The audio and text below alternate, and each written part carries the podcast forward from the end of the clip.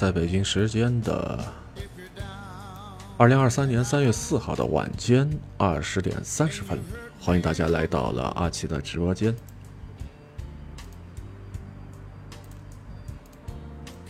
那和往常一样，今天晚上也是要和大家分享一些关于情感方面的话题。那么在今天晚上节目的上半段时间呢，阿奇将和大家聊到的是那一个不适合结婚的九零后。那么在今天晚上的节目下半段的时间当中，阿奇将和大家分享到的情感话题叫做“四个劝分信号，中了一条呢就应该打车跑”。欢迎大家呢就此话题呢畅所欲言，各抒己见。那喜欢的话呢，也希望大家能够多多订阅、关注、打赏、转发、点赞。好吧，那今天节目一开始的时候，还是为大家送出一首非常好听的歌曲。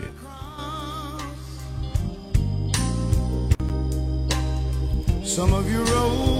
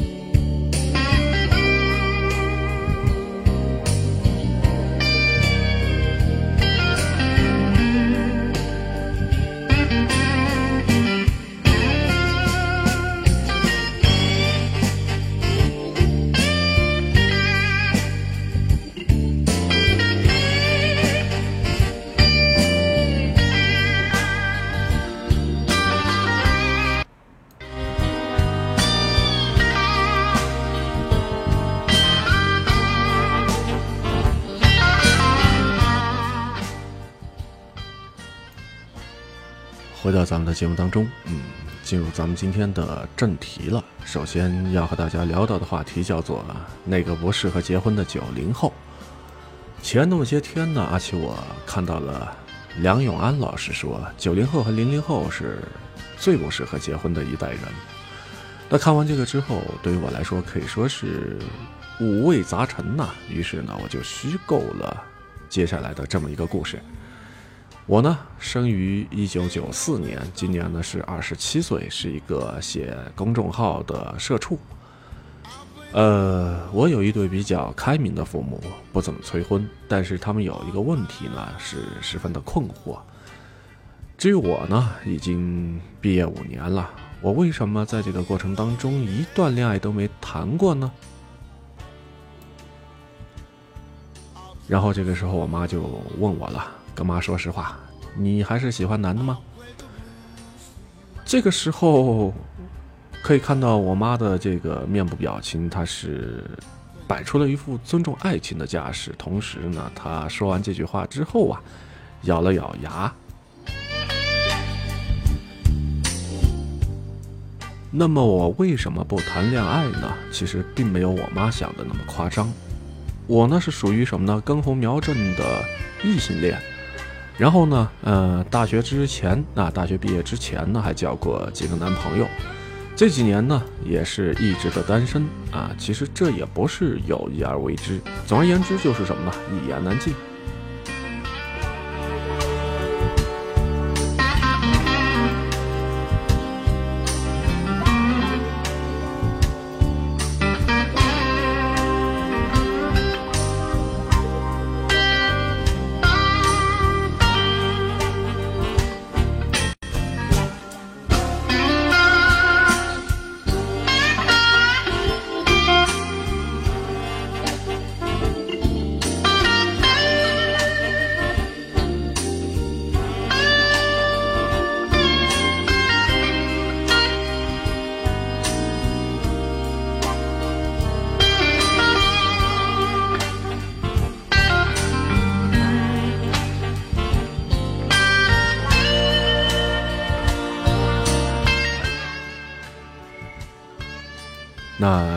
此之前，为了谈恋爱，我也曾经努力过，像一些线上和线下的社交活动呢，也都参加了。最多的时候呢，一个周末啊，加了那么五六个或者六七个微信，甚至给了我一种差点成为了女海王的错觉。但是后来我发现，如果说用写公众号的专业术语叫做什么呢？用户的留存率太低。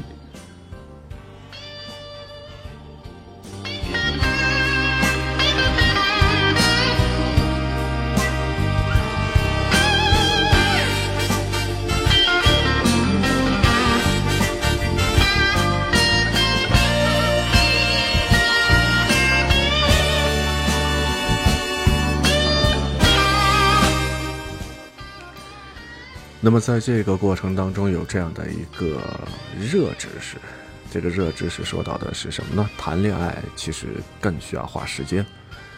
那尤其是什么呢？和一个陌生人从陌生到熟悉的过程，再到暧昧和相爱啊，其实呢，需要花很多的时间和精力去了解彼此，以及呢走进彼此。在这儿呢，其实呃，我没有那么多的时间。说的再为那么准确一些的来说，那就是什么呢？其实我并没有属于自己的时间。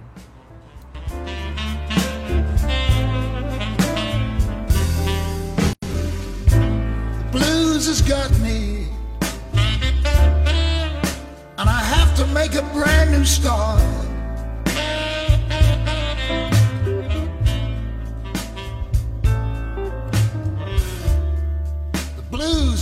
Me, and I have to make a brand new start.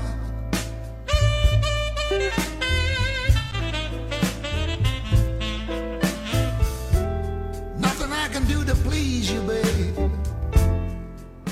So I guess we have to part.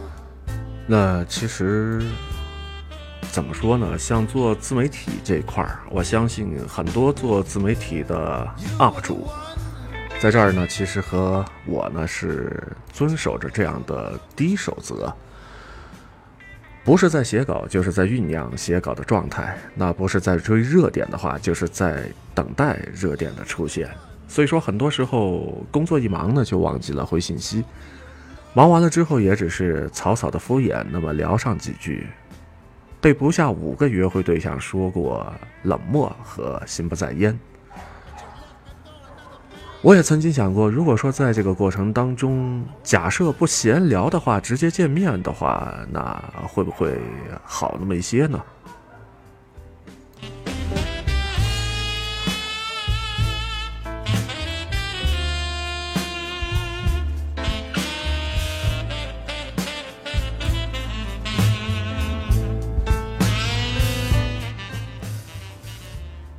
想起了去年七月份的时候，最后的一天是一个周六啊，我和一个男生呢初次见面了。吃过饭之后，他呢订了晚上的电影票，他说想和我再多待那么一会儿。等到电影开场的时候，他刷着微博给我讲着段子，突然之间他说了一句：“呃，吴亦凡的事儿呢有后续了，警方呢拘留他了。”那可能对他来说。这是个可以继续和我聊下去的娱乐八卦，但是我听了他这番话之后，立刻站了起来，对他就说：“不好意思啊，我现在可能要回去了，我得加班。”这个男生听了我这番话之后，他抬起手呢，看了看手腕上的手表，他对我说：“哦，是这样吗？但是这会儿已经十点半了呀。”于是我就对他一笑。对着他就说：“所有关注这件事儿的自媒体现在都在加班。”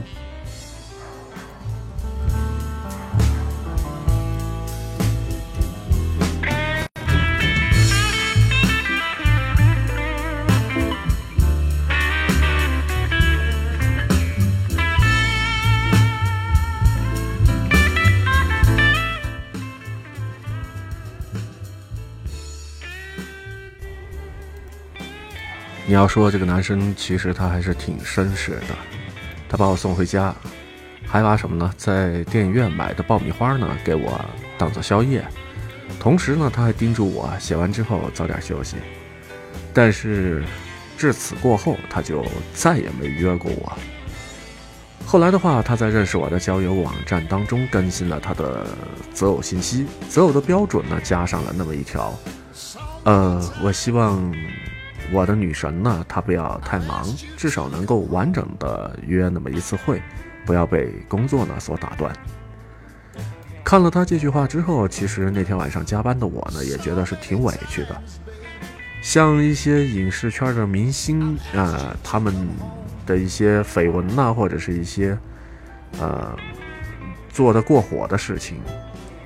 你要说这些明星他赚那么多的钱，不该比我忙多了吗？是吧？但是为什么他们还有时间去结识那么多的女粉丝？啊，你要说在这个里边，我去主动的和一个异性朋友交往的话，都那么费劲儿。难道说，在这个过程当中，是因为我没有学过时间管理吗？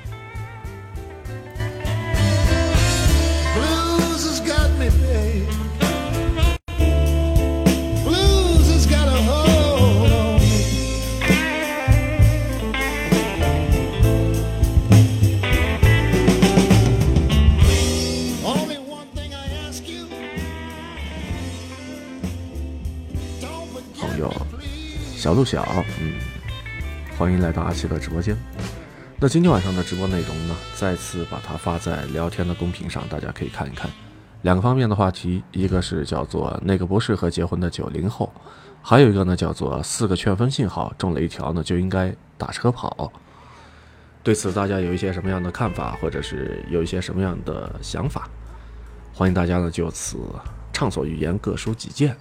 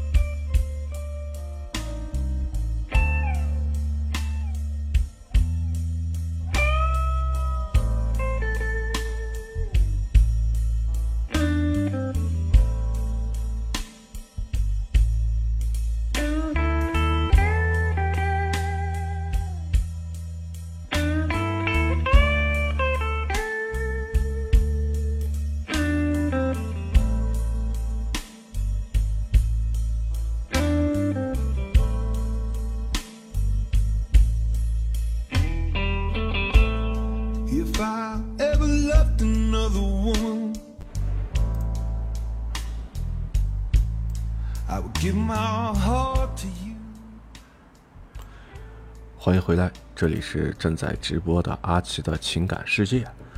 那其实话说回来，你要说工作忙不算借口，对吧？嗯，其实比我更忙的人多了去了，他们不照样都是在谈恋爱，或者说谈完恋爱之后步入了婚姻的殿堂吗？啊，欢迎这样的一些朋友，尾号七零四七，还有五四六零以及九幺八零七二零四。还有呢，六六三七这样的一些听友呢，来到了阿奇的直播间。于是呢，我在这个里边呢就开始反思，觉得说是不是自己不够努力，痛定思痛啊。接下去的时间当中呢，我就开始主动的提高工作效率，把时间呢当成是海绵当中的水一样的使劲儿的去挤。但凡是有点空闲的时间呢，我都用来拿去约会。但是很快呢，我就发现了接下来的第二个热知识，那就是什么呢？谈恋爱需要状态。刚才说到谈恋爱呢需要时间，那紧接下来我发现了，谈恋爱在除了需要花费时间之外，还需要什么呢？良好的状态。那坦白的来说，我是一个普通的人。能够和我约会的也都是一些普通人。其实我们并没有什么可以让人一见钟情的资本，大家都是从感觉还不错开始，慢慢的在这个里边呢建立起来了感情的基础，走到了一块儿。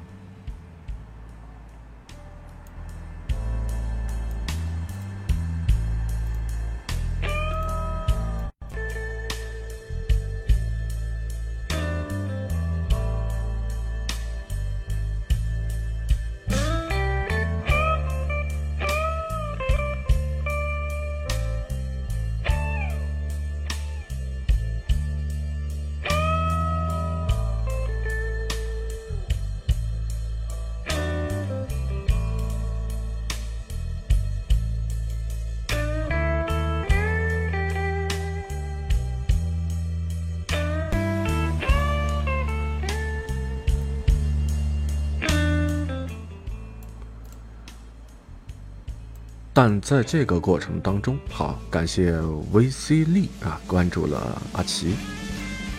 周六的夜晚，祝你愉快。嗯，在这个过程当中呢，有这么一个悖论：我们真的是越来越难和本来就没有一见钟情的人了，再花那么多的时间和精力呢，与对方呢去培养感情了。我不知道你们能不能够体会这种感觉？什么样的感觉呢？那就是到了我现在的这样的一个年龄。很难再有耐心把自己的全部认认真真的再跟一个刚认识的人呢，从头到尾的讲那么一遍。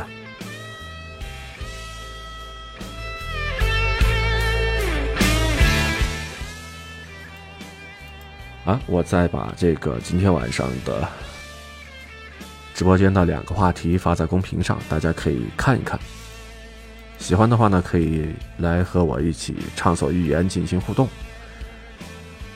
嗯，十五岁的时候初恋，我和那个男生彻夜的打电话聊天，恨不得把认识他之前的每一天呢都讲给他，生害怕他呢不不懂得我，或者说不够懂我。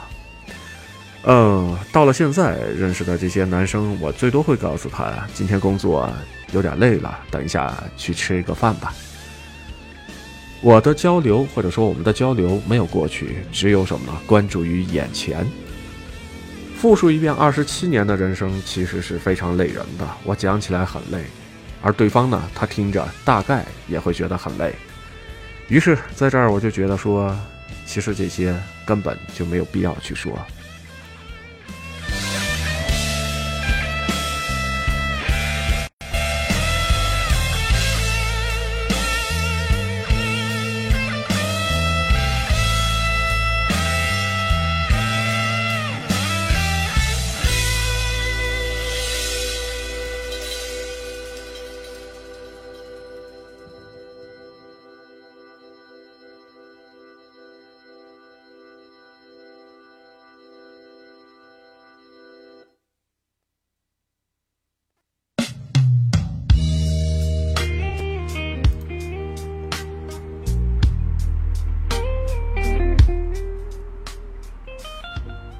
那么你要说我每天都在忙忙碌碌嘛？其实也并不是完全这样。我也有难得不工作的周末啊。这个时候躺在床上的我就在想，那这一天下来我应该做点什么好呢？我会在想，和认识很久的闺蜜聊聊天然后呢一块去逛逛街。会想给家里边的人呢打个电话，也会想着说一个人在家里边呢。宅那么一天，然后呢，缩在沙发上追完半部剧。但是我真的不太想洗头，或者说我不想换衣服和化妆，和一个算不上熟悉，最多有点好感的男生呢去见那么一面。还是那句话，我感觉我自己呢实在是太累了，感觉呢像什么呢？又多上了一天班一样。那么仔细的再想一想，也许。我的他啊，对方呢，其实也是这么看我的吧。于是我总是觉得，当我跟他说周末太忙了，没时间见面的时候，他回我的那一句“好的”，其实他背后可能也是长舒了那么一口气。just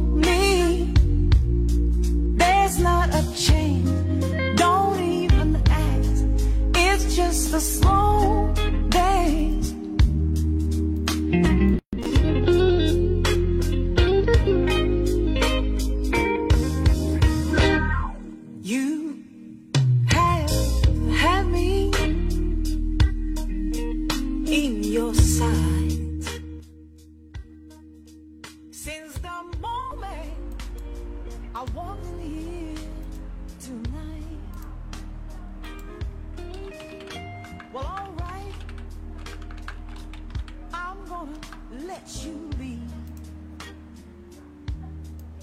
其实有的时候我也羡慕那些已经在一块儿好几年的情侣，他们大概没有那么累吧，不需要刻意的去打扮好去约会，也不需要绞尽脑汁的去找一些话题，可以一块儿夙愿朝天的窝在沙发上，一个打游戏，一个刷微博。也能够共度一个还不错的周末。但是我也知道，他们同样经历过培养感情的阶段，可能是很多年前读大学，甚至是在读高中的时候。而那个时候的我，也曾经有过热情，或者更为准确的说法是，那个时候恋爱是我生活当中唯一能够带来点儿乐趣的事情。生活的两点一线，嗯，就是什么呢？家和学校，日复一日的只有读书学习。有最少的娱乐和最多的时间，把这些东西用在谈恋爱上，那怎么说呢？除了谈恋爱外，谈恋爱之外啊，还能够干些什么呢？对吧？所以可以在这个过程当中花一整晚，把喜欢的男生 QQ 空间呢，啊，QQ 的空间呢，从头翻到尾，看完上千条的说说，猜测他是一个什么样的人。有没有可能喜欢我这样的女生？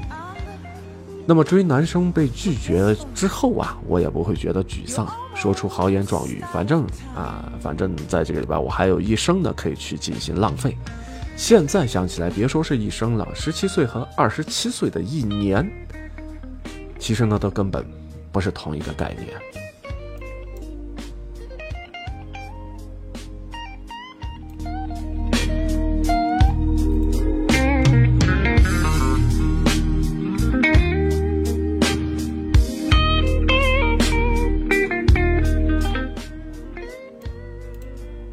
那个时候真的是很容易喜欢一个人。我们的生活都是黑白的，在繁重的课业和乏味的日常当中，我的白马王子他呢不经意的出现就能够点亮一抹彩色。但是到了现在，生活当中的刺激来源呢可以说是太多太多了。你比如说打游戏、追剧、刷微博啊，随便哪件事情都可以帮你打发一天又一天的空闲时间。你得到了快乐，也确实不比谈一场真实的恋爱和一个培养这个感情这样的人呢来的少。而且啊，这些过程呢，它还方便了很多很多。而这个时候，你也许会庆幸。当代社会对于单身的年轻人真的是很友好，我们有着无数种方法，让生活呢更为便捷，也不会感觉那么孤独。不过话又说回来，你也许会发现啊，正是这样的一个社会，让我们越来越难以沉下心呢，去认认真真的，或者说轰轰烈烈的呃去谈那么一场恋爱。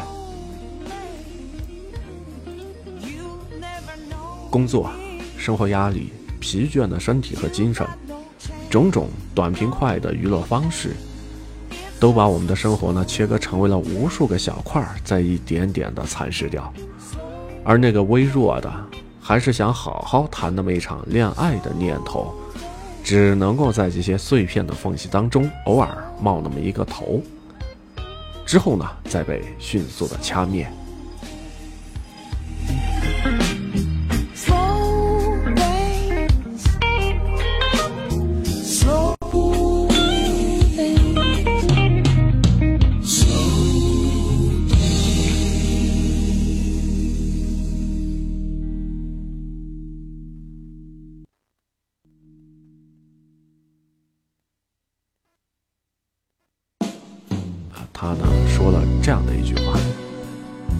九零后和零零后是什么呢？最不适合结婚的一代人了。他说这一代人缺乏什么呢？某种共识性的精神和认知，所以呢更适合自由自在的一个人生活。我想了想自己，觉得说梁老师他说的这番话呢，说的对啊。有时候连我自己都会觉得，我大概真的是太自我了，太自私了，所以才会宁愿忍受孤独，也没有办法把另一个人呢纳入到我的生活当中。但是我在想，如果这真的是整整一代人的共性，那么所谓的一代人又是如何被造就的呢？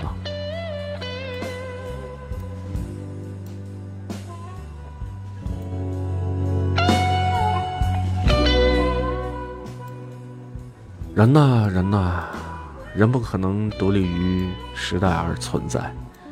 一代人的问题，往往就是时代本身的问题。整个时代的焦虑和内卷，造就了这代人被生活的重压击垮，失去了慢慢了解和走进一个人的耐心。整个时代的浮躁和冷漠，创造了无数短平快的娱乐，填满了时间的细枝末节。我们不屑于经营真实的亲密的关系，把深情呢叫做舔狗或者是恋爱脑，不愿意再轻易的付出自己的真心。而我呢，就是那个不适合结婚的九零后。我体谅自己的无力，也体谅这个时代的肤浅。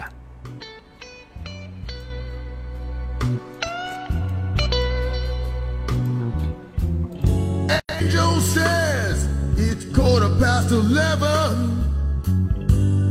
I'll catch the next elevator to heaven.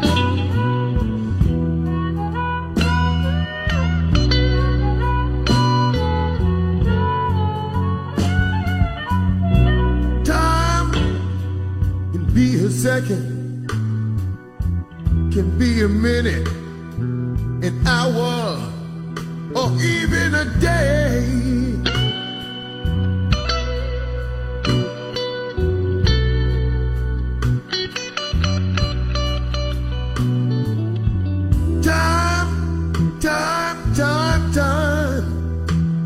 Be a second, minute, hour,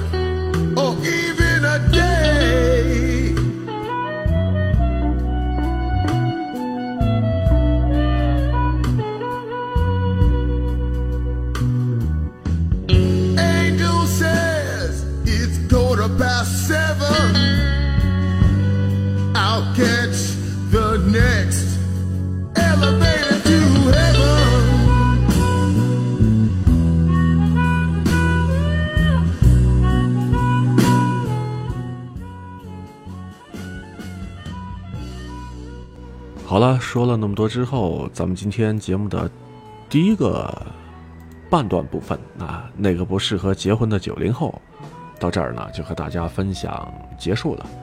接下来的时间呢，咱们来听一首非常好听的老歌吧，来自于歌手林依轮，《十二座光阴的小城》。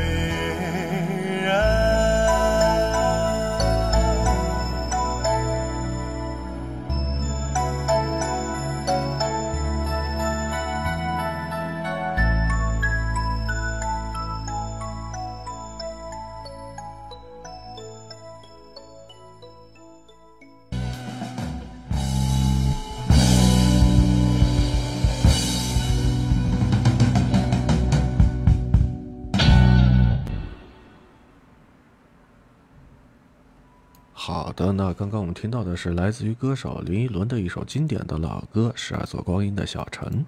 现在已经是来到了北京时间的二十一点零四分，那欢迎大家呢继续停留在阿奇的情感直播间。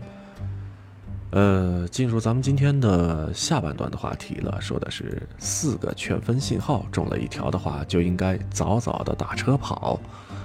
对此你是怎么看的呢？欢迎大家就此畅所欲言，各抒己见啊！喜欢的话呢，可以多多的订阅、关注、打赏、转发和点赞。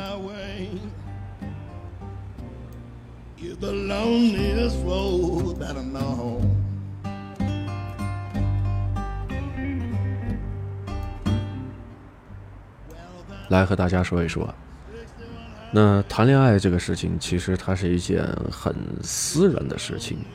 如果说你在这个里边想要鉴定一个男人对你来说究竟是好还是不好，合不合适，该不该分手，那最为关键的部分，其实就是你自身的感受。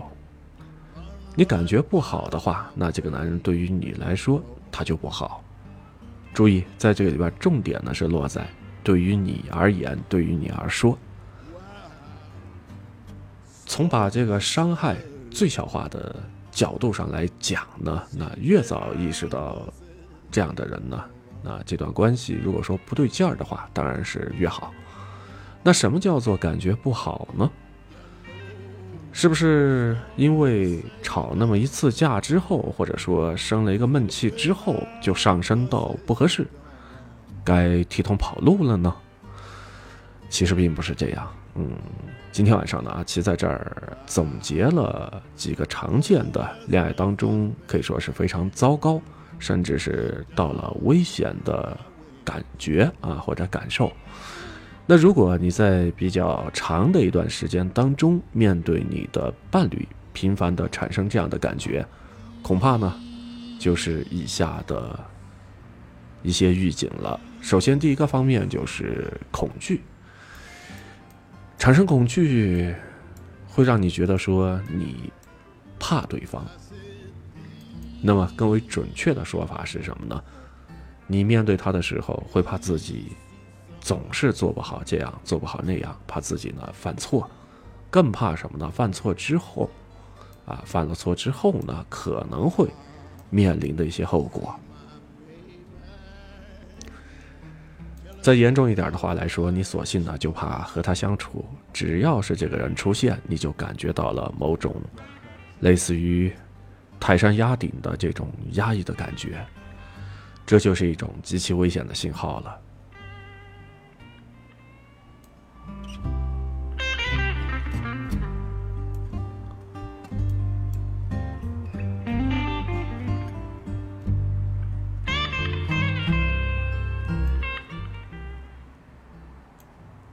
其实我们大家都知道，谈恋爱呢难免会有一些不愉快，但是这个没什么多大的问题。你要知道啊，喜怒哀乐、激情和平淡，这一切呢都是再正常不过的情绪了。唯独在这个里边什么呢？刚才说到的恐惧啊除外。这个恐惧呢，它其实不应该出现在一段健康的恋爱的过程当中。那如果说我做错了一件事情，伤害到了另一半，难道也不该害怕，还要理直气壮吗？并不是这样的。成熟的关系当中，对非原则性的错误最为关键的在于弥补和修正，以及呢适当的容错。那这句话是什么意思呢？假设啊，我说错了话。然后呢，把我的女朋友给惹生气了。这个时候，我就会对她呢进行道歉。我会告诉她说，我认识到了自己做了一些什么。我以后呢，保证不会再说这样的话，并且呢，我愿意承受她对我的愤怒和责备。与此同时，他还希望我做一些什么样的补偿？那么，在这个过程当中，我都会尽力而为。那么在整个过程当中呢，我会产生自责、愧疚，或者说懊悔，但是我绝对不会恐惧，因为我深知啊啊，只要是这个女生相信我确实不是故意的，她就算即便再生气，也不会主动对我释放出强烈的攻击性，去做一些严重伤害我的事情。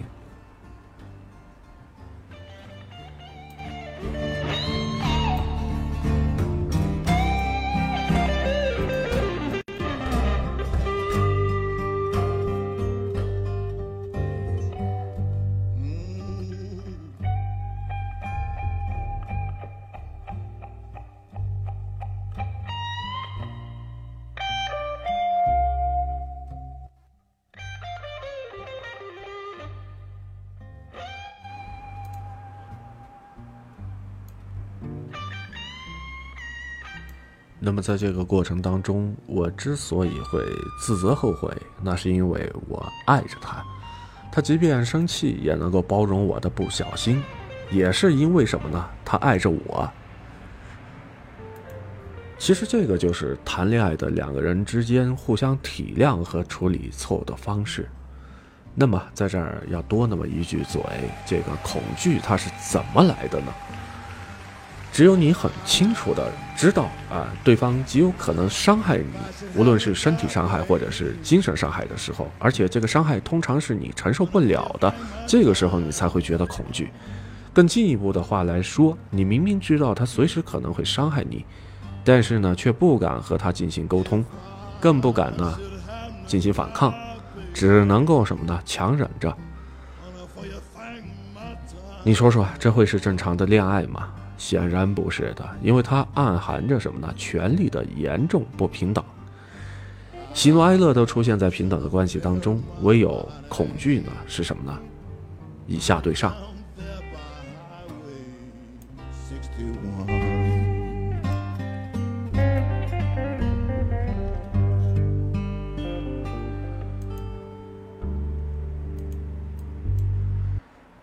四个劝分信号当中的第二条，那就是叫做自卑，甚至呢会产生自我厌恶。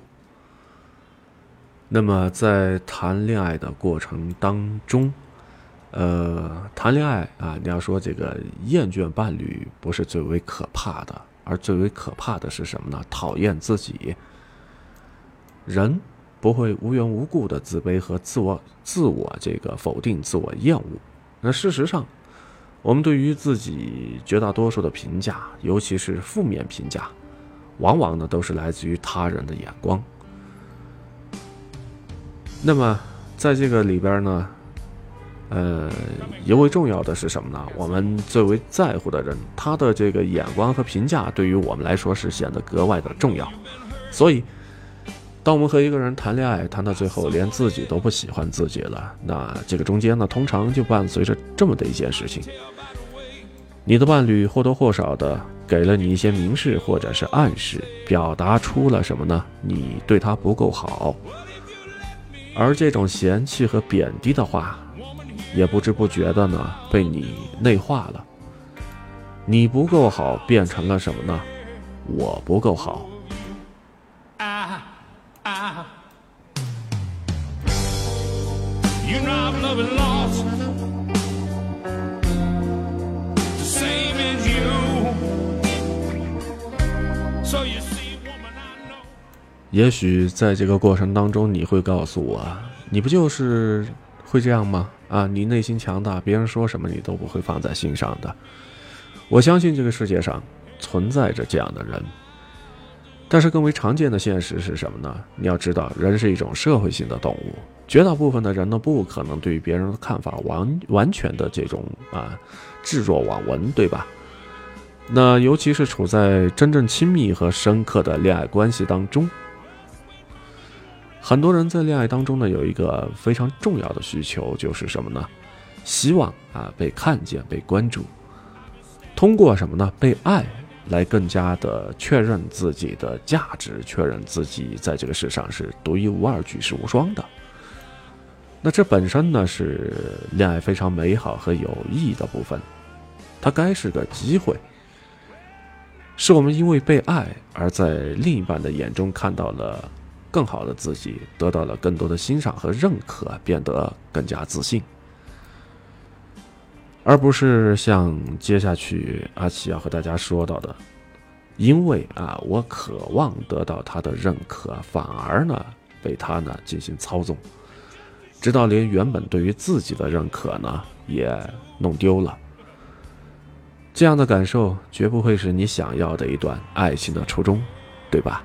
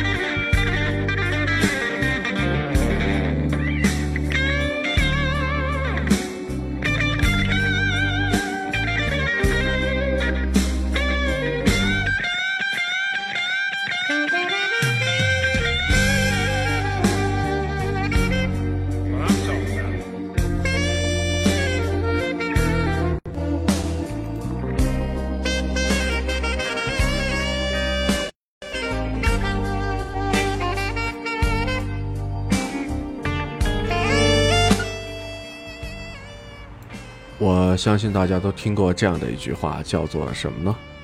比起孤独终老来说，更为可怕的是什么呢？找一个让你觉得孤独终老的人。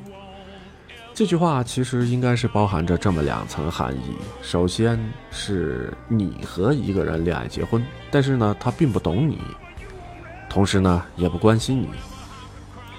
你和他在一块儿呢，反而是更为孤独。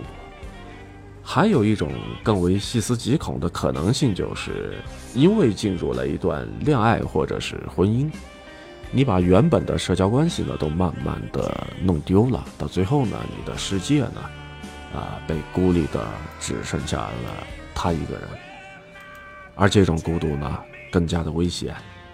你要知道，人不可能离开社会支持而存在。朋友、工作、家人、兴趣爱好，这些呢都是属于社会的支持系统。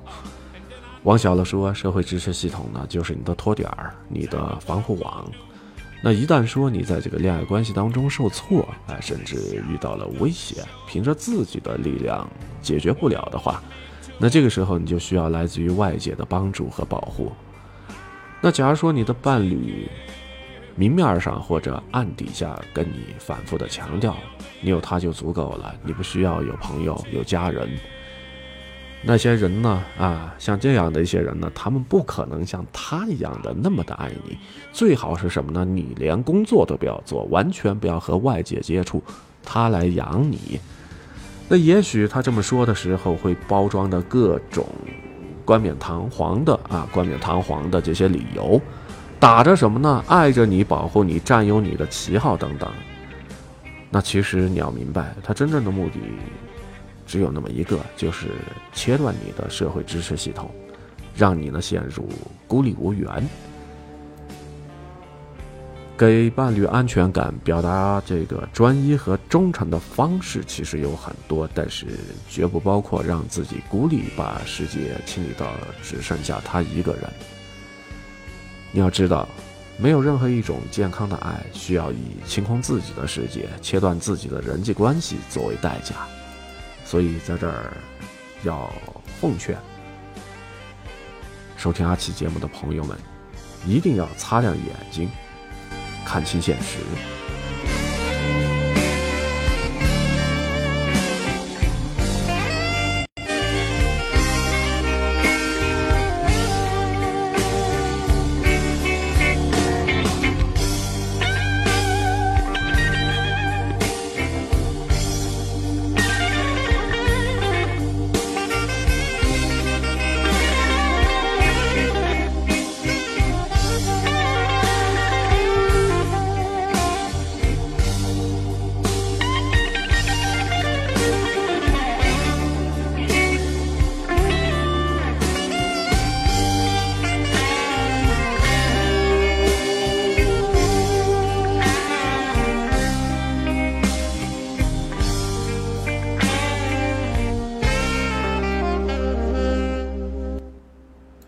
刚刚我们聊到的是四个劝分信号当中的第三条孤立感。那么接下来的时间，那也是今天节目的尾声。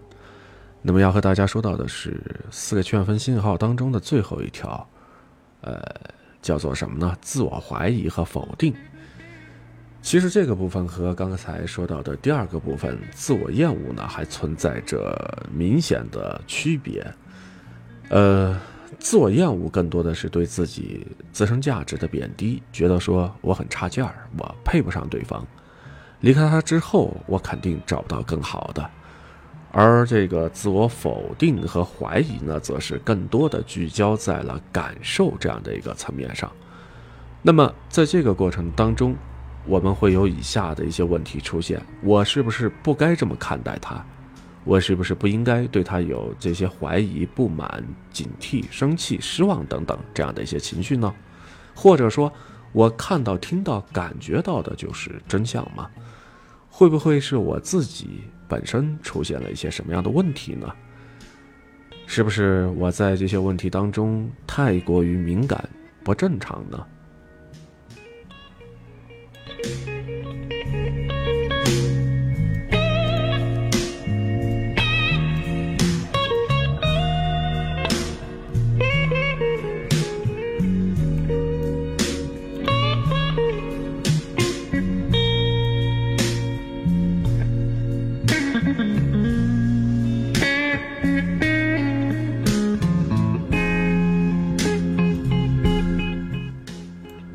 听到了以上的这些描述，让大家想到了什么呢？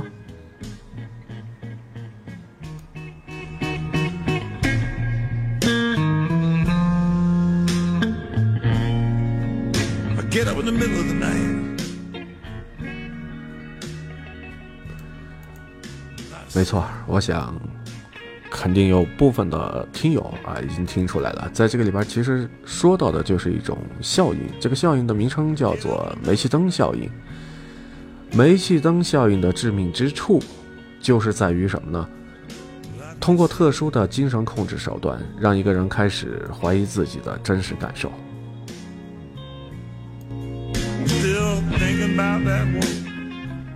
眼前的这盏煤气灯真的在闪吗？还是说我看花了眼，甚至说我精神不正常了？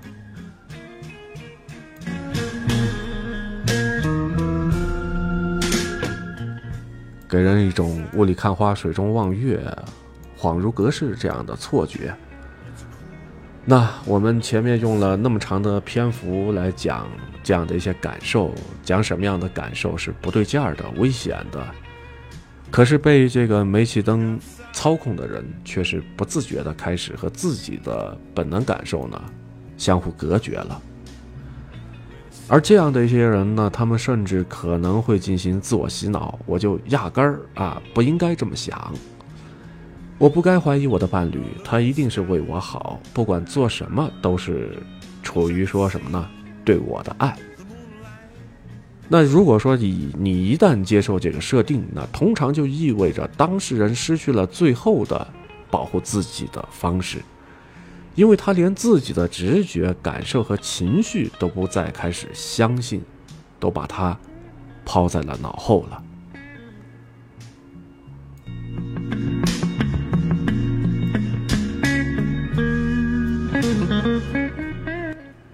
所以这样长期往下去是一个非常危险的信号。呃，那其实上面说到的所有的这些感受以及预警，核心呢都只有那么一个。这个核心指的就是什么呢？永远保持对自己的关注和尊重。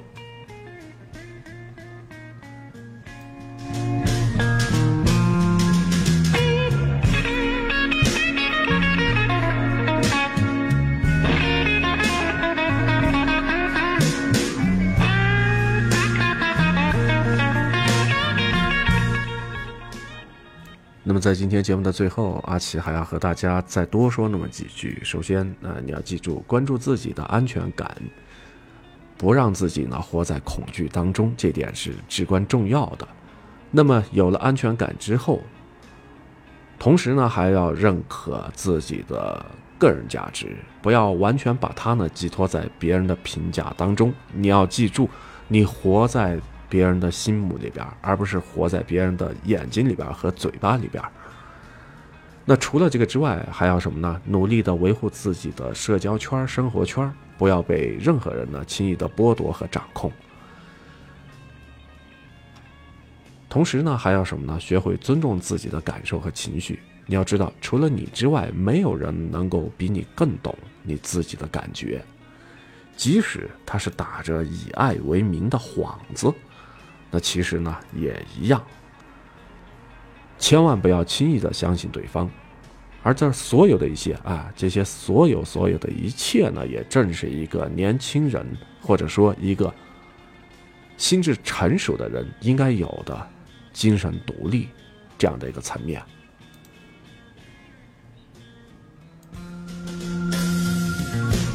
Can't stay awake forever. I don't know what I'll do.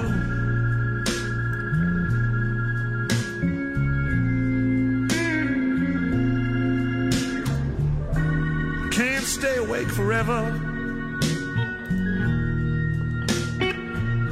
I don't know what I'll do.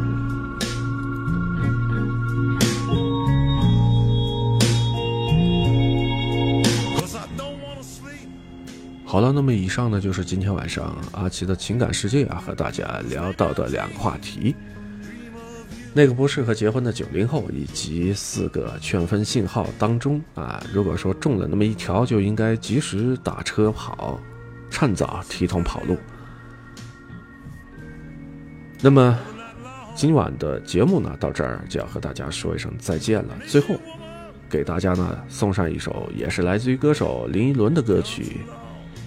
透过开满鲜花的月亮，在这儿呢，也是祝愿大家啊周末愉快。让我们一起静静的来听歌吧。最后，祝大家呢有一个好心情度过这样的一个周末。我是阿奇，下期节目当中呢，咱们在直播间呢不见不散。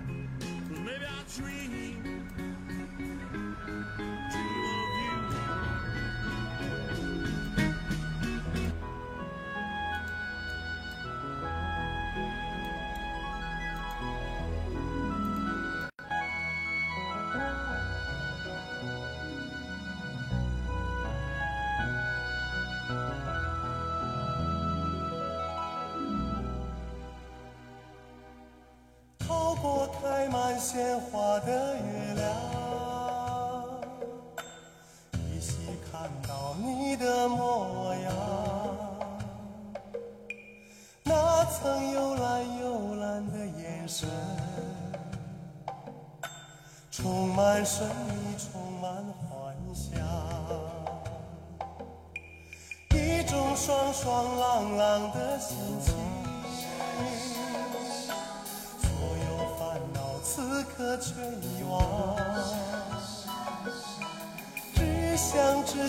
在你耳边唱，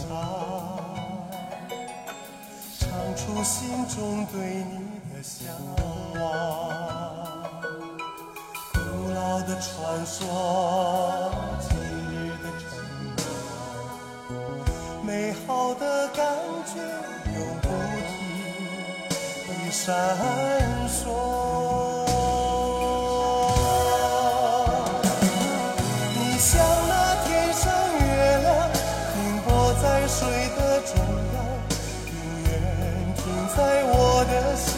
上。